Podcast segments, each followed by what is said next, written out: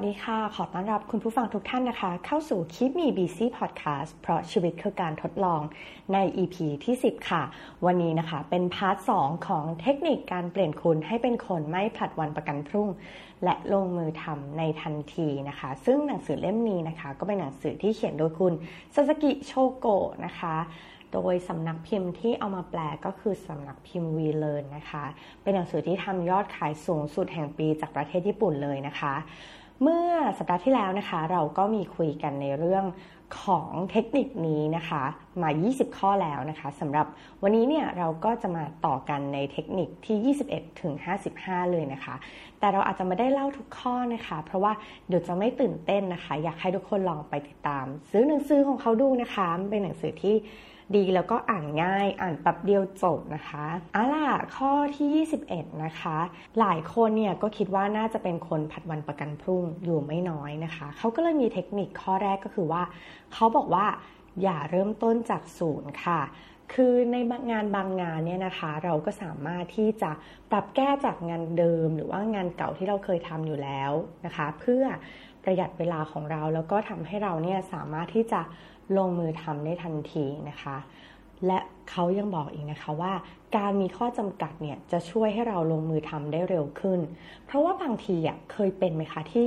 เวลาเรารู้สึกว่าเฮ้ยมีอิสระโหเหลือเวลาอีกตั้งเยอะสุดท้ายนะคะ เราก็มักจะทำงานแบบ last minute คือใกล้ๆเดทไลน์เราค่อยมาทำนะคะ เพราะฉะนั้นเนี่ยบางทีการเริ่มต้นจากศูนย์เนี่ยนะคะ ก็ทำให้เรารู้สึกท้อแท้ไม่รู้จะเริ่มจากตรงไหนนะคะ ดังนั้นเนี่ยเราก็เลยอาจจะต้องมีวิธีนะคะ เช่นอย่างใบเสนอราคาเนี่ยนะคะ ถ้าเราเคยทำไว้อยู่แล้วเนี่ยแล้วเราสามารถที่จะ แก้ไขนะคะเงื่อนไขหรือว่าราคาใดต่างๆนี่ก็จะทำให้เราทำงานได้ง่ายขึ้น หรือว่า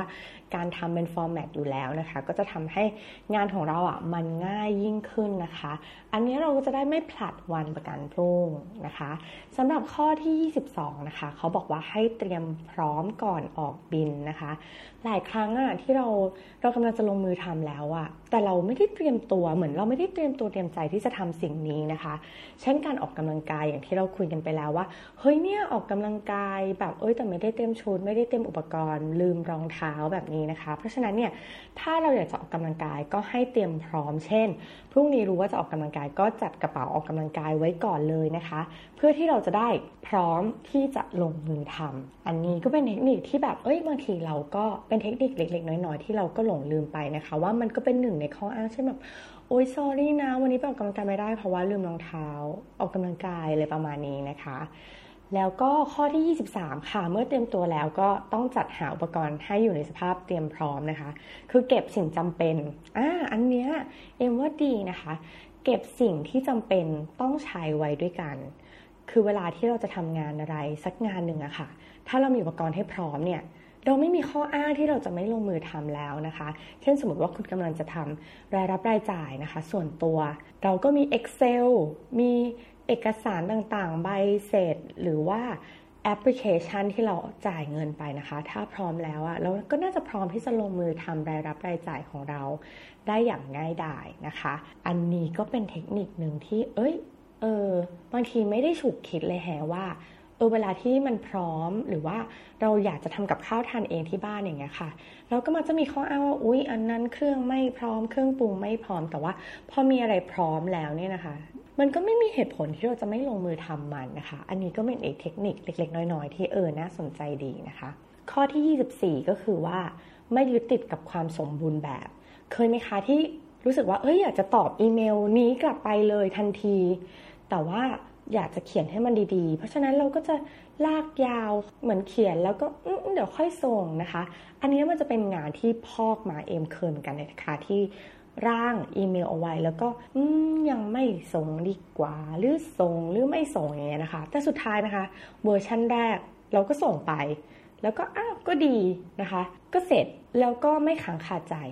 สุดท้ายแล้วต่อให้เราประวิงเวลาไปแค่ไหนนะคะ บางทีเวอร์ชันแรกของเราเนี่ยน่าจะดีที่สุด เพราะฉะนั้นเนี่ยเขาก็เลยบอกว่าให้ลงมือทำบางทีเนี่ยมันอาจจะไม่ต้องสมบูรณ์แบบก็ได้ แต่พอเราทำแล้วเนี่ยเราจะรู้สึกว่าอ้าวมันก็ไม่ได้ยากขนาดนั้นนะคะ เพราะฉะนั้นเนี่ยการยึดติดกับความสมบูรณ์แบบจะทำให้คุณไม่สามารถที่จะเริ่มลงมือทำได้นะคะ อย่าลืมว่าการที่เราอะจะทำงานอะไรสักงานหนึ่งเนี่ยนะคะ มันมักจะเริ่มต้นจากก้าวแรกเสมอก็คือการลงมือทำนั่นเอง ข้อที่ 25 ก็คือ อย่ากังวลจนเกินเหตุค่ะ บางงานนะคะเรารู้สึกว่าเราวนเวียนกับมันอะวนแล้ววนอีกวนแล้ววนอีกนะคะ ซึ่งมันใช้เวลามาก ๆนะคะ ในการที่จะทำงานนะซึ่งจริง ๆ พอทำแล้วเนี่ยถ้าเราไม่กังวลเราลงมือทำทำแล้วก็ส่งเลยนะคะ เช่นการเขียนอีเมลอ้าวมันก็เสร็จนี่นาไม่เห็นจะต้องกังวลอะไรเลย เพราะว่าถ้าสมมติว่า ข้อมูลอะไรค่ะตกบกพร่องไปเนี่ยนะคะ คนที่เราส่งไปให้เขาก็อาจจะเพิ่มเติมมา หรือว่าเราอาจจะทิ้งท้ายอีเมลว่า ถ้าต้องการเพิ่มเติมข้อมูลอะไรก็สามารถแจ้งกลับเรามาได้เลยเพื่อเราจะได้เพิ่มเติมนะคะ เอมก็เป็นเหมือนกันเวลาที่จดบันทึกวาระการประชุมแบบนี้นะคะ เวลาที่ประชุมกับหลาย ๆ ฝ่ายเนี่ยบางทีเราก็กังวลว่ามันครบถ้วนหรือเปล่านะคะ เราก็คิดว่าอะเราทำดีที่สุดเท่าที่ณขณะนั้นเราสามารถจดได้พอจดเสร็จ อ่าเราก็ส่งนะคะแล้วก็ทิ้งท้ายจดหมายไว้ว่า ถ้าต้องการเพิ่มเติมข้อมูลอะไรนะคะ ก็แจ้งกลับเอ็มได้เลยนะคะ หลายคนก็อาจจะแจ้งกลับมาแล้วก็เพิ่มเติมให้เท่านั้นเองนะคะ เพราะฉะนั้นเนี่ยเราอยากกังวลว่าจะตกหล่นหรือเปล่านะคะ มันก็จะทำให้เราไม่ได้ส่ง แล้วก็ล่าช้าไปอีกนะคะ 26 ก็คือบอกไปตามความเป็นจริงค่ะ บางอย่างนะคะ เราก็ควรจะเขียนบอกไปตามความเป็นจริงให้ได้มากที่สุด ราะว่าบางทีเราปรุงแต่งกับข้อมูลหรือการทำข้อมูลที่ไม่ตรงเนี่ยมันเสียเวลานะคะ มันทำให้คนอื่นอาจจะรู้สึกว่า เอ๊ะงานนี้มันไม่ได้ช้า มันไม่ได้ยาก มันไม่ได้อะไรทำไมถึงไม่ส่งสักทีนะคะ ซึ่งคนก็จะคิดว่าอะการแค่นี้ทำไมถึงทำทันทีไม่ได้นะคะ บางอย่างเนี่ยเราไม่ต้องปรุงแต่งแต่ว่าใช้แฟกต์ในการ ทำงานไปเลยนะคะ โดยที่เราอาจจะต้องลองดูว่าภาษาที่เราใช้เนี่ย คือบอกไปตามความเป็นจริงเนี่ย บางทีมันอาจจะรุนแรงเกินไปนะคะ เราอาจจะปรับภาษาให้เหมาะสมกับการทำงานนั้นๆนะคะ อันนั้นนะก็คือเป็นการบอกตามความเป็นจริง แต่ว่าสุภาพและนอบน้อมนะคะ อันนี้ก็เป็นอีกเทคนิคหนึ่งซึ่งเออน่าสนใจเพราะว่าหลายคนเนี่ย กว่าจะเขียนอีเมลได้ต้องเวลาโดยเฉพาะนะคะ เขียนอีเมลที่ ค่อนข้างจะเป็นทางการนะคะ เราก็จะคิดว่าเอ๊ะตำแหน่งถูกหรือเปล่าหรืออะไร หรือว่าเราจะต้องปรับภาษาให้เหมาะสมยังไงหรือเปล่านะคะ บางทีการบอกไปตามความเป็นจริงก็คือมีแฟกต์แบบไหนก็บอกไปแบบนั้น แต่ว่าระวังเรื่องการใช้ภาษาเท่านั้นเองนะคะ เราก็จะได้ลงมือทำได้ทันทีแล้วก็ไม่ผัดวันประกันพรุ่งด้วยนะคะ ข้อที่ 27 ค่ะ อันนี้เอ็มเห็นด้วยมากๆเลยนะคะ ที่คุณจะกำหนดตารางงานค่ะ อย่างของเอ็มเนี่ยเอ็มก็มักจะใช้เทคนิคนี้นะคะ ก็คือว่าเรากางตัว calendar ของเราเนี่ยในคอมพิวเตอร์นะคะ เอาไว้แล้วก็พยายามที่จะลงเวลา เช่นสมมติว่าเป็นงานที่ต้องทำกับคนอื่นนะคะ เช่น มีการประชุมหรืออะไรซึ่งเราหลีกเลี่ยงไม่ได้ เพราะว่าต้องเราต้องทำงานกับคนอื่นถูกต้องไหมคะะเราก็จะล็อกตารางพวกนั้นเอาไว้นะคะ แล้วหลังจากนั้นเนี่ย หลายคนค่ะ เวลารู้สึกว่าเอ้ยตารางว่างๆมันก็คือว่างเราไม่ต้องทำอะไร อันนี้จริง ๆ แล้วไม่ถูกต้องนะคะ เราจะต้องเขียนว่างานที่เราสำคัญเนี่ยจำได้ไหมคะว่าเราอะจะต้องใส่ไว้ในแต่ช่วงเช้าที่เราต้องใช้เป็นงานที่ต้องใช้สมองเยอะๆ พอทำแบบนั้นเนี่ยเองก็จะเขียนลงไปนะคะว่า จะทำงานนี้ที่ต้องใช้สมองในช่วงเช้าเวลา กี่โมงถึงกี่โมงนะคะ ซึ่งพอเวลามีคนบอกว่าอุ้ยว่างไหมคุยกันหน่อยนะคะ เราก็จะบอกอุ้ยอันนี้ติดนะคะ หรือว่าอันนี้ต้องทำอะไรบางอย่าง เราก็อาจจะเลื่อนการประชุมที่ต้องเป็นการพูดคุยกันนะคะ ที่ไม่ต้องแบบเบนสตอมอะไรมากเนี่ยไปในช่วงบ่ายนะคะ ซึ่งทำให้เอ็มรู้สึกว่า การทำงานของเราอะมีประสิทธิภาพมากขึ้น ในขณะที่ช่วงบ่ายเนี่ยเราเริ่มละลาแล้วกับการที่ทำงานคนเดียวนะคะ การไปพูดคุยหรือเริ่มติดต่อประสานงานหรือว่าเรื่องที่จะเขียนอีเมลนะคะต่อไปสำหรับคำถามที่มีมานะคะ ในช่วงเช้าเนี่ยมันก็ทำให้เราเนี่ยทำงานได้อย่างมีประสิทธิภาพแล้วก็เสร็จเร็วขึ้นนะคะ อันนี้นะคะ encourage ให้ทุกคนนะคะ ลองทำดู แล้วอีกอย่างหนึ่งค่ะในหนังสือที่เขาเขียนก็คือว่า ลองจับเวลาดูว่า กับงานเนี้ยมันควรจะใช้เวลานานแค่ไหนนะคะ เคยไหมคะที่บางทีคุณเขียนอีเมลอยู่ 3 ชั่วโมง โดยที่เอ๊ะจริงๆ เราต้องใช้เวลาเยอะขนาดนี้ไหมสำหรับการทำเรื่องนี้นะคะ มันก็จะทำให้คุณเห็นเลยว่า productivity ของคุณในแต่ละงานเนี่ยใช้เวลาไปมากน้อยแค่ไหนนะคะ พอกำหนดเวลางานถ้าสมมติเลยอ้าวเลยเที่ยงแล้วอ้าวงานยังไม่เสร็จอย่างเงี้ยก็แสดงว่ามันมีอะไรอะไรบางอย่างผิดปกติ แล้วทำให้เราสามารถที่จะแก้ไขได้ทันที ข้อที่ 28 ค่ะ อันนี้เนี่ยคิดไม่ถึงเลยจริง ๆนะคะ ก็คือการทำจิตใจให้ผ่อนคลายค่ะ บางทีเนี่ยเคยไหมคะที่เราเครียดมากๆเครียดสุดๆ แล้วเราก็ไม่สามารถที่จะทำงานได้ ทั้งที่จริง ๆ แล้วเนี่ยมันจะถึงเดทไลน์อยู่แล้วที่เราต้องส่งงานนะคะ เพราะความเครียดเนี่ยมันทำให้เราสมองเราเนี่ยทำงานผิดปกติ มันทำให้แบบเราไม่สามารถที่จะลงมือทำอะไรได้นะคะ เขาก็เลยบอกว่าความเครียดหรือความกังวลเนี่ยเป็นสาเหตุที่ทำให้เราไม่สามารถทำงานได้ สาเหตุที่ทำให้คนสับสนว่าทำหรือไม่ทำเนี่ยมีมีกันสองข้อด้วยกันนะคะก็คือข้อแรก ถ้าคิดว่างานนั้นน่าจะต้องใช้เวลามาก ตอนที่คิดว่ากำลังจะเริ่มลงมือทำอะ่ะเราก็มักจะแบบโอ้ตายใช้เวลานานจังเลย ไม่อยากทำนะคะ เริ่มเครียดเริ่มมีความวิตกกังวล นะคะ ข้อที่ 2 ก็คืองานนั้นน่ะน่าจะเหนื่อยนะคะ อย่างที่เราบอกพื้นฐานมนุษย์ของเรามักจะติดสบายนะคะ พอรู้สึกว่างานหนักแล้วก็เหนื่อยก็จะทำให้เราแบบไม่อยากจะทำงานนั้นๆนะคะ อันนี้ก็เหมือนกันเราต้องคิดว่าอ้าวไม่เป็นไรอย่าเครียดอย่ากังวลนะคะถ้าเริ่มลงมือทำแล้วอะมันก็จะทำต่อไปได้เรื่อยๆ เพียงแค่คุณกล้าที่จะลงมือทำเท่านั้นเองนะคะ หรือบางคนค่ะ เคยไหมคะ โกรธเพื่อนร่วมงาน โกรธเจ้านายก็มีนะคะ อันนี้เขาก็บอกเทคนิคว่าถ้าคุณรู้สึกไม่พอใจเนี่ยวิธีที่ระบายความโกรธได้ก็คือการเขียนจดหมายค่ะ เราอาจจะเขียนเขียนเขียนเขียนเป็นอีเมลนะคะ ระบายความโกรธไป แต่อีเมลนี้ไม่จำเป็นต้องถูกส่งนะคะ ไม่ควรถูกส่งด้วยซ้ำนะคะ อันนี้ก็เหมือนเป็นการระบายออกว่า เราโกรธเพราะอะไรนะคะ พอเขียนเนี่ยการเขียนเนี่ยจะทำให้เราเขียนแล้วก็คิดเขียนแล้วก็คิดพอเราเริ่มคิดนะคะ เราก็จะรู้สึกว่า เออใจเรามันเย็นลงสบายลงนะคะ อันนี้ก็เป็นอีกเทคนิคนึง แต่ว่าของเอมเนี่ย ถ้าเป็นเทคนิคของเอมเอมก็จะเขียนเอานะคะ เป็น free writing เลยว่า รู้สึกยังไงอะไรเขียนมาให้หมดนะคะ ไม่คิดนะคะ เขียนไปเลยนะคะหนึ่งหน้ากระดาษ แล้วเราจะรู้สึกว่า เออ เหมือน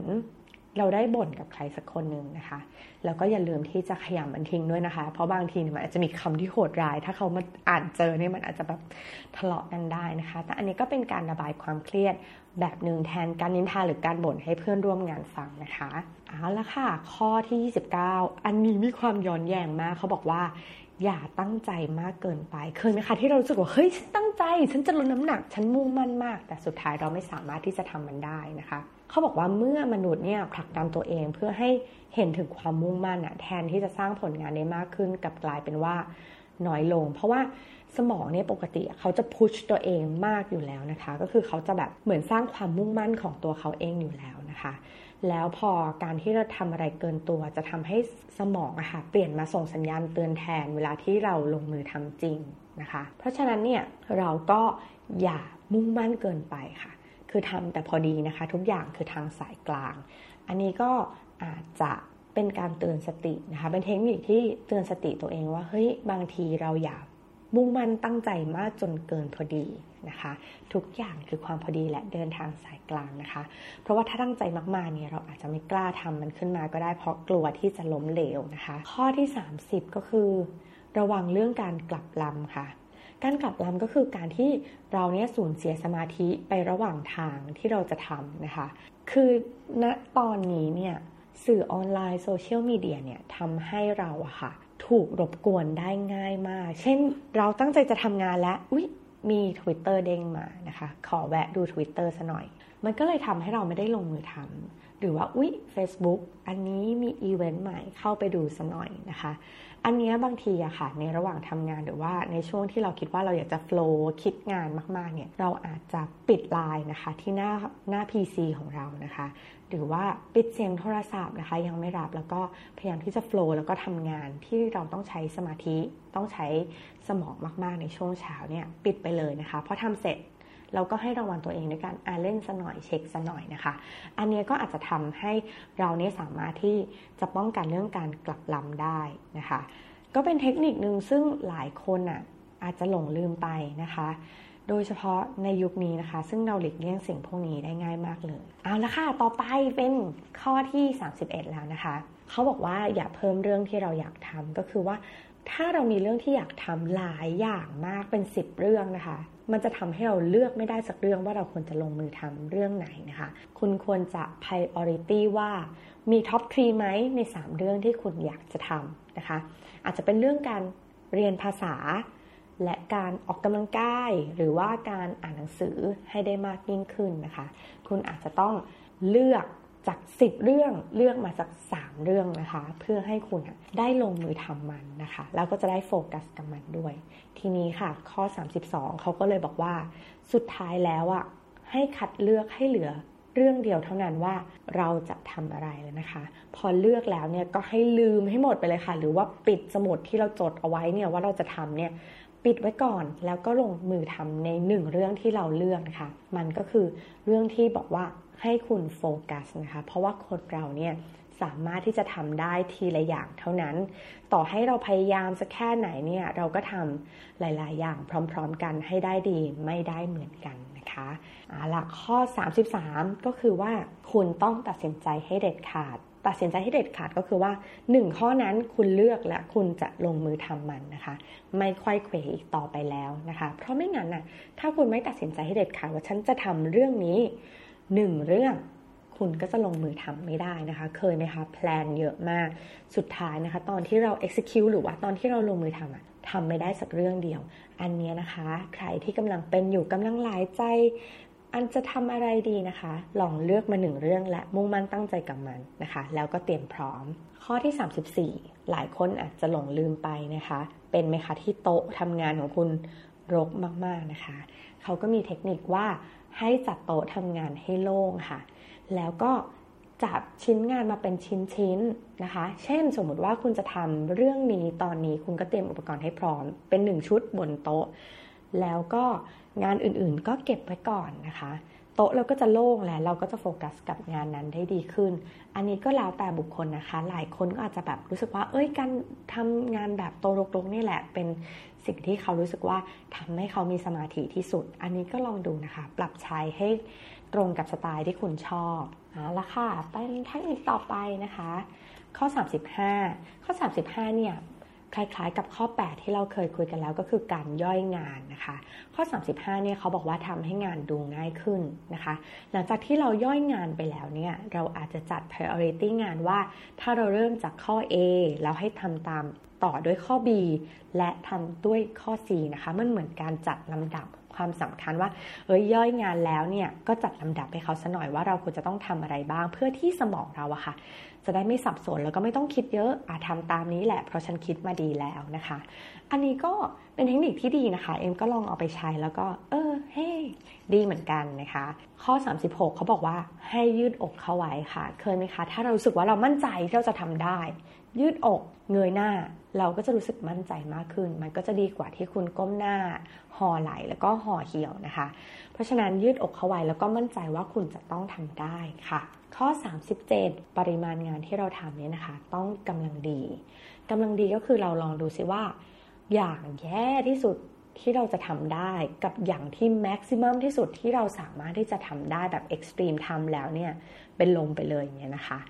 ตรงไหนคือจุดกึ่งกลางของปริมาณงานที่พอดีของคุณ อันนี้มันแล้วแต่บุคคลนะคะ บางคนก็คิดว่าอะทำมาตรฐานประมาณนี้นะคะ ถือว่ามินิมัมและเป็นขั้นต่ำที่เขาโอเคนะคะ เราอาจจะต้องผ่อนหนักผ่อนเบาหรือว่าลองดูซิว่าปริมาณงานไหนหรือว่าระยะเวลาการทำงานแค่ไหนที่คุณโอเคกับมันนะคะพอเราได้ปริมาณที่เรารู้สึกสบายใจที่เราจะทำงานแล้วเนี่ย มันก็จะทำให้เราลงมือทำไม่ยาก แล้วก็ไม่ต้องผลัดวันประกันพรุ่งนะคะ ข้อที่ 38 นะคะ ถ้าคุณเป็นเหมือนเอมนะคะ ถ้าชอบดองงานเอาไว้ แล้วก็ทำในคราวเดียวให้เสร็จนะคะ หรือว่าใกล้ๆเดทไลน์นั่นแหละเราต้องระวังให้ดีนะคะว่า เพราะว่าสมองของเราเนี่ยสำหรับคนดองงานไว้แบบนี้จะเป็นคนที่ชอบความตื่นเต้นและท้าทายนะคะ เหมือนแบบอุ้ยใกล้ๆ deadline แล้วพอมาทำแล้วแบบโหพอทำเสร็จ เห็นไหมใช้เวลาแค่วันเดียวเองอะเราจะรู้สึกภูมิใจว่าอุ้ยเราไม่เห็นต้องใช้เวลานานขนาดเป็นเดือนเลยวันเดียวเราก็ทำเสร็จนะคะ ซึ่งอันนี้มันก็จะทำให้เราอะดองงานไปเรื่อยๆ แล้วพอดองงานเสร็จปุ๊บคุณก็จะเคลียร์ในวันเดียวนะคะ อันนี้มันก็จะทำให้งานเราเป็นดินพอกหางหมูโดยที่ไม่รู้ตัวนะคะ เพราะฉะนั้นอย่ามีความสุขกับการที่ดองงานเอาไว้แล้วทำเสร็จในคราวเดียวนะคะ อันนี้คือตรงมากนะคะ อ่านแล้วจึกจึกจึกจึกจึกเข้าไปเลยนะคะ ทีนี้ค่ะข้อ 39 เนี่ยก็มา relate กันเลยว่าวิธีการทำงานโดยไม่อาศัยเส้นตายอย่างที่เอ็มบอกนะคะ หลายคนก็เอา deadline ของงานนั้นนะคะ เป็นที่ตั้งที่นี่เขาก็เลยแนะนำให้เราเนี่ยตั้ง deadline ของตัวเอง เช่นสมมติว่างานนี้จะต้องส่งวันที่ 30 นะคะ deadline คือคุณต้องส่งให้เขา หรือส่งงานต่อให้กับหน่วยงานถัดไปในวันที่ 30 คุณลองกำหนดสิว่า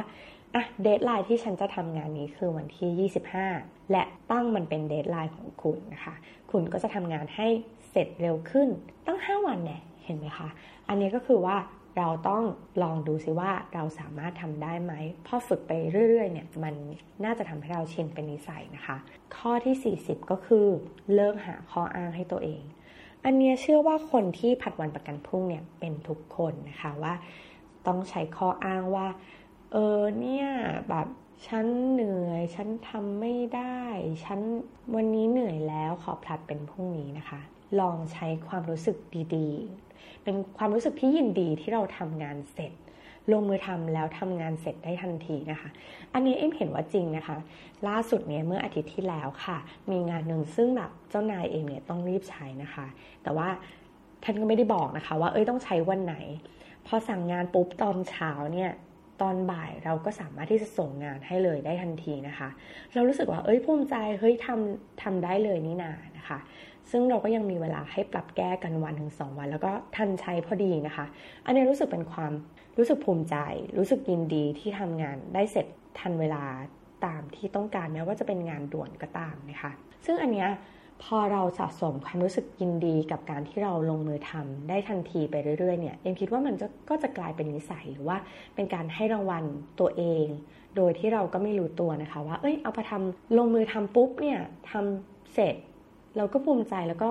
มีความสุขเวลาที่เช็คใน to do list ของเราว่า อันนี้ทำเสร็จแล้วนะคะ อันนี้ก็อาจจะเป็นการให้รางวัลตัวเองก็ได้นะคะ ข้อที่ 41 นะคะ เราหลายคนเนี่ยอาจจะรู้สึกว่าการที่อยู่ในสายตาของผู้ชมนะคะ หรือว่าเพื่อนๆ หรือว่าในโลกโซเชียลมีเดียเนี่ย แล้วเราได้รับฟังคำติชมเนี่ย มันก็จะเหมือนว่ามีคนคอยสอดส่องพฤติกรรมเราว่า เอ้ยสิ่งนี้เราได้ทำแล้วหรือยังนะคะ อันเนี้ยเอมก็เป็นเหมือนกัน ก็คือว่าเอ็มตั้งใจว่าจะเล่นโยคะนะคะ ทุกๆ สัปดาห์ ยืดเหยียดบ้างหรือว่าลองท่าใหม่ ๆ บ้างนะคะ ทีเนี้ยพอท่าสวยค่ะ เราก็อยากจะโพสต์ลงอินสตาแกรมนะคะ แล้วเราก็จะเขียนว่าเนี่ยคือ Sunday routine ของเราหรือว่า weekend routine หรือว่าวันนี้ได้ยืดเหยียดไปแล้วนะคะ มันเหมือนสร้างความภูมิใจเวลาที่คนบอกอุ้ยเก่งจังเลยทำท่านี้ได้ด้วยนะคะ อันเนี้ยก็อาจจะเป็นการ encourage ว่าเหมือนทำให้เรารู้สึกว่าเราอยากจะทำต่อ เอ็มสังเกตเลยนะคะว่าระหว่างการค้างท่าตอนที่ไม่มีกล้องถ่ายเรากับตอนที่เพื่อนนะคะในห้องที่เล่นโยคะด้วยกันเนี่ยช่วยถ่ายให้ กลายเป็นว่าเราสามารถค้างท่าได้นาน และพยายามที่จะทำให้ท่าถูกต้องเพราะมันจะสวยเวลาที่เราลงอินสตาแกรมนะคะ อันนี้ก็เป็นเทคนิคหนึ่งซึ่งแบบคิดว่าเวิร์ก นะคะแล้วก็อยากให้ทุกคนลองทำดูนะคะ ไม่ว่าจะออกกำลังกายทานอาหารคลีหรืออะไรก็ตามนะคะ อันนี้ก็อาจจะทำให้คุณอะลงมือทำได้ทันที แล้วก็พยายามมากขึ้นด้วยนะคะ ข้อที่ 42 ก็คือเราต้องเชื่อก่อนค่ะว่าเราอะเป็นคนที่ลงมือทำได้ทันทีนะคะ เพราะว่าความเชื่อของเราหรือว่า mindset อะค่ะ มันส่งผลมากต่อพฤติกรรมของเรา ถ้าเราคิดว่า เอ้ย ฉันเป็นคนลงมือทำทันทีนะ ฉันอยากจะทำงานให้เสร็จ หรือว่ามีน้องคนหนึ่งค่ะ ในออฟฟิศเองเนี่ยนะคะ เขาเป็นคนไม่เคยเอางานกลับไปทำที่บ้านเลย เพราะเขาบอกว่าเขาเป็นคนขี้เกียจค่ะ เขาไม่อยากเอางานกลับไปทำที่บ้าน เขาอยากจะดูซีรีส์ในตอนเย็น หรือว่าไปช้อปปิ้งหรือทานของอร่อย เพราะฉะนั้นนะคะเขาจะรีบทำงานให้เสร็จภายในเวลางาน แล้วก็จะไม่เอาคอมกลับบ้านแล้ว แบบนี้ก็เหมือนกันนะคะ คุณอาจจะบอกว่าเอ้ยฉันเป็นคนขี้เกียจเพราะฉะนั้นอะฉันไม่อยากทำงานที่บ้าน เพราะฉะนั้นคุณต้องรีบหรือว่าต้องลงมือทำทันที ในเวลางานของคุณ อันนี้ก็เป็นอีกเทคนิคหนึ่งที่น่าสนใจมาก ๆ เลยนะคะเอาละค่ะ ข้อที่ 43 หลายคนก็อาจจะทำนะคะ อย่างเวลาที่ออฟฟิศเราเนี่ยเสียงดัง แล้วก็ลองสร้างสิ่งแวดล้อมให้กับตัวเองด้วยการ ฟังเพลงค่ะ ตอนนี้นะคะถ้าสมมติว่าใครที่คุยโทรศัพท์ หรือกำลังคุยกันนะคะ ใกล้ๆโต๊ะทำงานเองเนี่ยเองก็จะมีหูฟังเป็นอาวุธค่ะ แล้วเราก็จะฟังเพลงที่เรารู้สึกว่าสบายอกสบายใจ แล้วก็ทำงานอย่างมีความสุขนะคะ ช่วงนี้ก็จะฟังเพลงดิสนีย์นะคะใน Spotify บ่อยหน่อยนะคะ แต่ว่าพอฟังเพลงดิสนีย์แล้วอะมันรู้สึกมีความสุขเวลาทำงาน แล้วก็ทำงานอย่างมีความสุข แล้วก็มีประสิทธิภาพมากขึ้น อันนี้ก็อาจจะเป็นอีกเทคนิคนึงสำหรับคนที่ มีออฟฟิศที่เสียงค่อนข้างดัง แล้วก็คนคุยกันค่อนข้างเยอะนะคะ ข้อที่ 44 ค่ะ เป็นอีกหนึ่งเรื่องในเรื่อง mindset นะคะ ก็คือว่าจงเชื่อว่าสนุก เวลาที่เราเชื่อว่างานไหนที่สนุกเนี่ย เรามักจะไม่ลังเลที่จะลงมือทำนะคะ มันอยู่ที่มุมมองของคุณว่างานนี้คุณคิดว่าสนุกหรือเปล่า เท่านั้นเองนะคะ เองก็พยายามจะปรับมุมเวลาที่งานนี้เรารู้สึกว่าเราไม่ชอบทำงานเลย เช่น การวางบินลูกค้า การติดตามหนี้นะคะเราก็จะพยายามปรับมุมว่า เฮ้ยเวลาทำทำสิ่งนี้เสร็จแล้ว เฮ้ยมันสนุกนะ มันเหมือนแบบ เฮ้ย ฉันสามารถเอาชนะสิ่งนี้ได้ คุณลองปรับมุมมองกับงานที่คุณทำอยู่ที่คุณรู้สึกว่า เฮ้ย มันไม่สนุก มันน่าเบื่อมาก ลองหามุมสนุกของมันดูนะคะ เอ็มเชื่อว่าทุกๆงานน่ยมีความสนุกอยู่ในตัว อยู่ที่ว่าเราจะมองเห็นมันหรือเปล่าเท่านั้นเองนะคะ ข้อที่ 45 ค่ะ อย่างที่เราเคยคุยกันใน EP เกี่ยวกับเรื่องอิคิไกนะคะ เขาบอกว่าอย่าใช้เงินเป็นเป้าหมายในการทำงานของคุณ เพราะมันจะทำให้ไม่มีความสุข คือคุณก็ได้รับเงินเดือนเท่าเดิมสำหรับมนุษย์เงินเดือนประจำนะคะราะฉะนั้นเนี่ยเวลาที่เรารู้สึกว่าโอ้ยเงินไม่เห็นจะมากขึ้นเลยฉันทำเท่าไหร่ก็ได้เท่าเดิม แบบนี้ก็จะทำให้คุณรู้สึกว่าคุณไม่อยากจะลงมือทำอะไรเลยนะคะ แต่ถ้าคุณหาเป้าหมายในการทำงานคุณนอกเหนือจากเรื่องเงินแล้วเนี่ยบางทีอะคุณอาจจะเห็นมุมดีๆ ของงานของคุณ แล้วคุณก็อยากที่จะลงมือทำมันทันทีก็ได้โดยที่ไม่ผัดวันประกันพรุ่งนะคะ ข้อที่ 46 ก็คือ ป้องกันความเสียหายที่ร้ายแรงที่สุด เราคิดว่าสิ่งไหนเนี่ยเป็นสิ่งที่เฮ้ยถ้าเราไม่ลงมือทำแล้ว มันส่งผลเสียแบบ มากๆ แต่ถ้าคุณสามารถที่จะรับมือมันได้เนี่ยคุณก็จะสามารถที่จะเอาชนะความกลัว แล้วก็ลงมือทำได้ทันทีนะคะ เพราะฉะนั้นเนี่ยเทคนิคอันนี้ดีมากๆเลยนะคะ เขาให้เราลองเขียนเหตุผลหลักที่เราอะลงมือทำไม่ได้ เช่น กลัวกลัวคนนี้ไม่อยากจะดีลงานกับคนนี้เลยนะคะ เราก็อาจจะมีเทคนิคโดยที่ไม่ต้องไปปฏิสัมพันธ์กับเขาโดยตรง อาจจะใช้วิธีไลน์ไปเขียนอีเมลนะคะ ถ้า เรารู้ว่าเรากลัวอะไรหรือเราไม่กล้าที่จะทำอะไรเนี่ยลองเขียนออกมา แล้วเราจะเห็นทางออกดีๆเสมอนะคะ อันนี้เป็นเทคนิคที่เอ็มรู้สึกว่าเฮ้ยดีนะ ถ้าเราเอาไปลองปรับใช้ดูสำหรับคนที่เราไม่อยากจะสูงสิ่งด้วยนะคะ เป็นต้น ข้อที่แอบขอข้ามไปนะคะ เป็นข้อที่ 49 ก็คือ รู้จักประเมินเวลานะคะ เราอาจจะต้องดูซิว่า บางงานเนี่ยเราต้องลองลงมือทำเพื่อจะประเมินเวลาว่าเราจะใช้เวลานานแค่ไหน บางงานเนี่ยนะคะ ดูเหมือนว่าจะง่ายไม่เห็นจะมีอะไรเลย แต่กลับใช้เวลานาน เพราะว่าคุณอาจจะต้องประสานงานหลาย ๆ ฝ่ายกว่าที่จะได้ข้อมูลมา หรือว่าต้องอาศัยดึงข้อมูลจากระบบ นะคะ บางทีต้องใช้เวลาเป็นวัน พอเราลงมือทำอะคะ่ะ เราจะลองพอจะประมาณเวลาในการทำงานให้เสร็จได้ ทีนี้เราก็จะได้เผื่อเวลาและล็อกเวลา และกำหนดเวลาที่จะทำงานชิ้นนี้ให้เสร็จนะคะ อันนี้ก็เป็นอีกอันนึงที่เป็น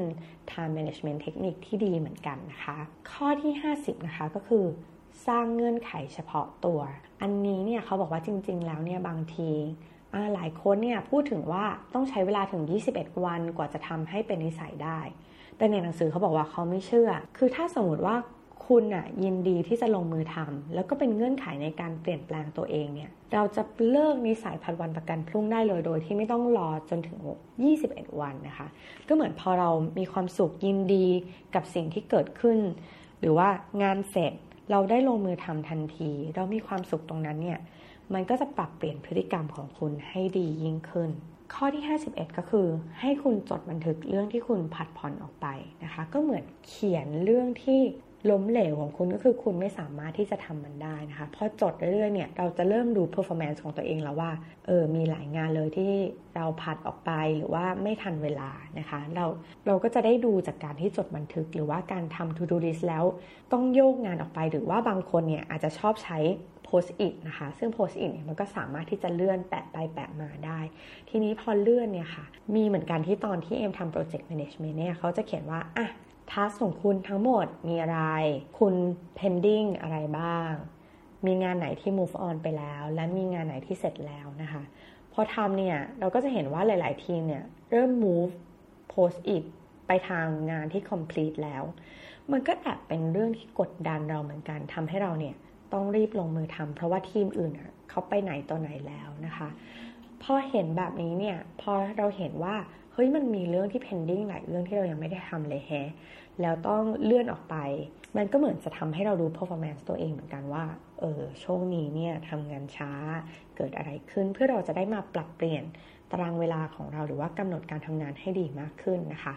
แล้วตอนนี้มันก็มีแอปพลิเคชันนะคะ ที่ช่วยให้เราทำงานได้ดีขึ้นอย่าง Trello นะคะ อันนี้ Trello มันดีตรงที่ว่าเราสามารถที่จะเขียน task ต่างๆ ออกมาว่างานนี้งานหลักคืออะไร แล้วก็เขียนงานย่อยลงมานะคะ แล้วพอทำงานไหนเสร็จแล้วเนี่ยเราก็สามารถที่จะเลื่อนเขานะคะ ไปใน status ถัดไป เช่นอันนี้เนี่ยมี work in progress แล้ว อันนี้เสร็จแล้วนะคะพอเห็นเป็นเหมือนการ์ดอะค่ะ ในแอปพลิเคชันเนี่ย มันก็ทำให้เรารู้ว่า โอ้มีอีกหลายงานที่เรายังไม่ได้ทำนะคะ อันนี้คุณอาจจะ manage เป็น to do list ของตัวเอง ข้อดีหนึ่งของ Trello ก็คือ คุณสามารถที่จะแชร์สิ่งนี้ให้กับทีมคุณได้ นะคะแล้วสามารถตามงานผ่าน Trello ได้โดยที่คุณไม่ต้องไลน์หรือว่าอีเมลตามนะคะ อันนี้ก็ทำให้สำหรับ Project Manager นะคะสามารถที่จะ follow up งานได้ดีขึ้น โดยที่ไม่ต้องเสียเวลามาพิมพ์อะไรเยอะแยะ เพราะเรารู้อยู่แล้วว่างานมีอะไรและงานอะไรที่ต้องเสร็จบ้างนะคะ อันนี้ด้วยยุคนี้นะคะยุคเทคโนโลยีแล้วเนี่ยคุณก็อาจจะลองทดลองหาแอปพลิเคชันที่เหมาะสมกับงานของคุณมาลองใช้ดูก็ได้นะคะ และข้อ 53 นะคะ อย่าลังเลเมื่อเห็นรายการสิ่งที่ต้องทำอย่าเสียเวลาว่าจะทำดีไหมหรือไม่ทำดี เพราะสุดท้ายคุณก็ต้องทำมันอยู่ดี เพราะฉะนั้นก็ลงมือทำไปเลยอย่าคิดเยอะนะคะ ข้อ 54 เนี่ยเขาก็บอกว่าใช้โปรแกรม Excel มาเป็นตัวช่วยสินะคะ โดยที่คุณก็อาจจะเก็บเรคคอร์ดเอาไว้ว่า ถ้าคุณตั้งใจจะเขียนอ่านหนังสือนะคะ อ่านหนังสือในเดือนกุมภาเนี่ยกี่เล่มสมมติบอกว่าเราจะอ่าน 5 เล่ม ก็ลองคำนวณดูดูซิว่าจำนวนหน้าทั้งหมดของหนังสือจำนวนหน้าที่คุณต้องอ่านต่อวันเนี่ยเป็นเท่าไหร่นะคะ แล้วมันเป็นไปได้ไหมที่จะอ่าน5เล่ม อันนี้ก็จะทำให้เราได้ประเมินศักยภาพของตัวเองประเมินเวลาว่า เอ้ยเราสามารถที่จะอ่านได้ทันไหมนะ อย่างนี้นะคะ หรือว่าการใช้โปรแกรม Excel ในการทำรายรับรายจ่าย หรือว่าการออมและการลงทุนของตัวเอง อันนี้ก็ work เหมือนกันนะคะ แล้วก็อย่างที่เอ็มแชร์ไปเมื่อสักครู่ก็คือการใช้แอปพลิเคชันนั่นเองนะคะ มาช่วย ข้อ 55 ค่ะ ข้อสุดท้ายก็คือการหาพื้นที่ส่วนตัวให้กับตัวคุณเองนะคะ บางทีเนี่ยการที่ทำงานอยู่ที่เดิมๆบ่อยๆ ซ้ำๆเนี่ยมันก็อาจจะทำให้เรารู้สึกว่าซ้ำซากจำเจ แล้วก็หมดแรงบันดาลใจในการทำงานนะคะ คุณอาจจะขออนุญาตเจ้านายของคุณขอลงไปทำงานที่ร้านกาแฟ หรือว่าฟังเพลงระหว่างทำงานนะคะ หลายองค์กรก็อาจจะโอเค กับการที่คุณจะใส่หูฟังแล้วก็ทำงานนะคะ อันนี้อาจจะต้องสื่อสารกับทีมว่า เออเราต้องการทำงานที่ใช้สมาธินะ เราขอใช้หูฟังนะคะ หรือบางองค์กรที่เปิดกว้างเลย คุณจะทำอะไรก็ได้ ถ้างานเสร็จก็ลุยเลยค่ะ ลองหาพื้นที่ส่วนตัวของคุณที่คุณรู้สึกว่าสบายใจแล้วก็ลงมือทำเลยนะคะ ก็หวังว่า เทคนิคทั้งหมดนะคะ จะเป็นประโยชน์กับคุณผู้ฟังไม่มากก็น้อยนะคะ แล้วก็ใครที่สนใจที่อยากจะไปศึกษาเพิ่มเติมก็แนะนำเลยนะคะ เป็นหนังสือที่อ่านง่ายมากๆนะคะ เทคนิคเปลี่ยนคุณให้เป็นคนไม่ผัดวันประกันพรุ่งและลงมือทำทันทีนะคะ ของสำนักพิมพ์วีเลนดีมากๆเลยนะคะ แล้วก็ได้แง่คิดมากๆ วันนี้ก็จบแต่เพียงเท่านี้นะคะสำหรับคุณผู้ฟังนะคะที่ อยากจะฟังเรื่องไหนเพิ่มเติมนะคะ ก็สามารถที่จะไปคอมเมนต์ได้นะคะ ในเพจของ Infinity Podcast นะคะ หรือว่ามาคอมเมนต์ได้เลยนะคะในคิมมีบีซีเพจได้เช่นเดียวกันนะคะ ก็หวังว่า EP นี้จะเป็นประโยชน์สำหรับคนทำงานทุกๆคนนะคะ แล้วก็พบกันใหม่ EP หน้าวันนี้ สวัสดีค่ะ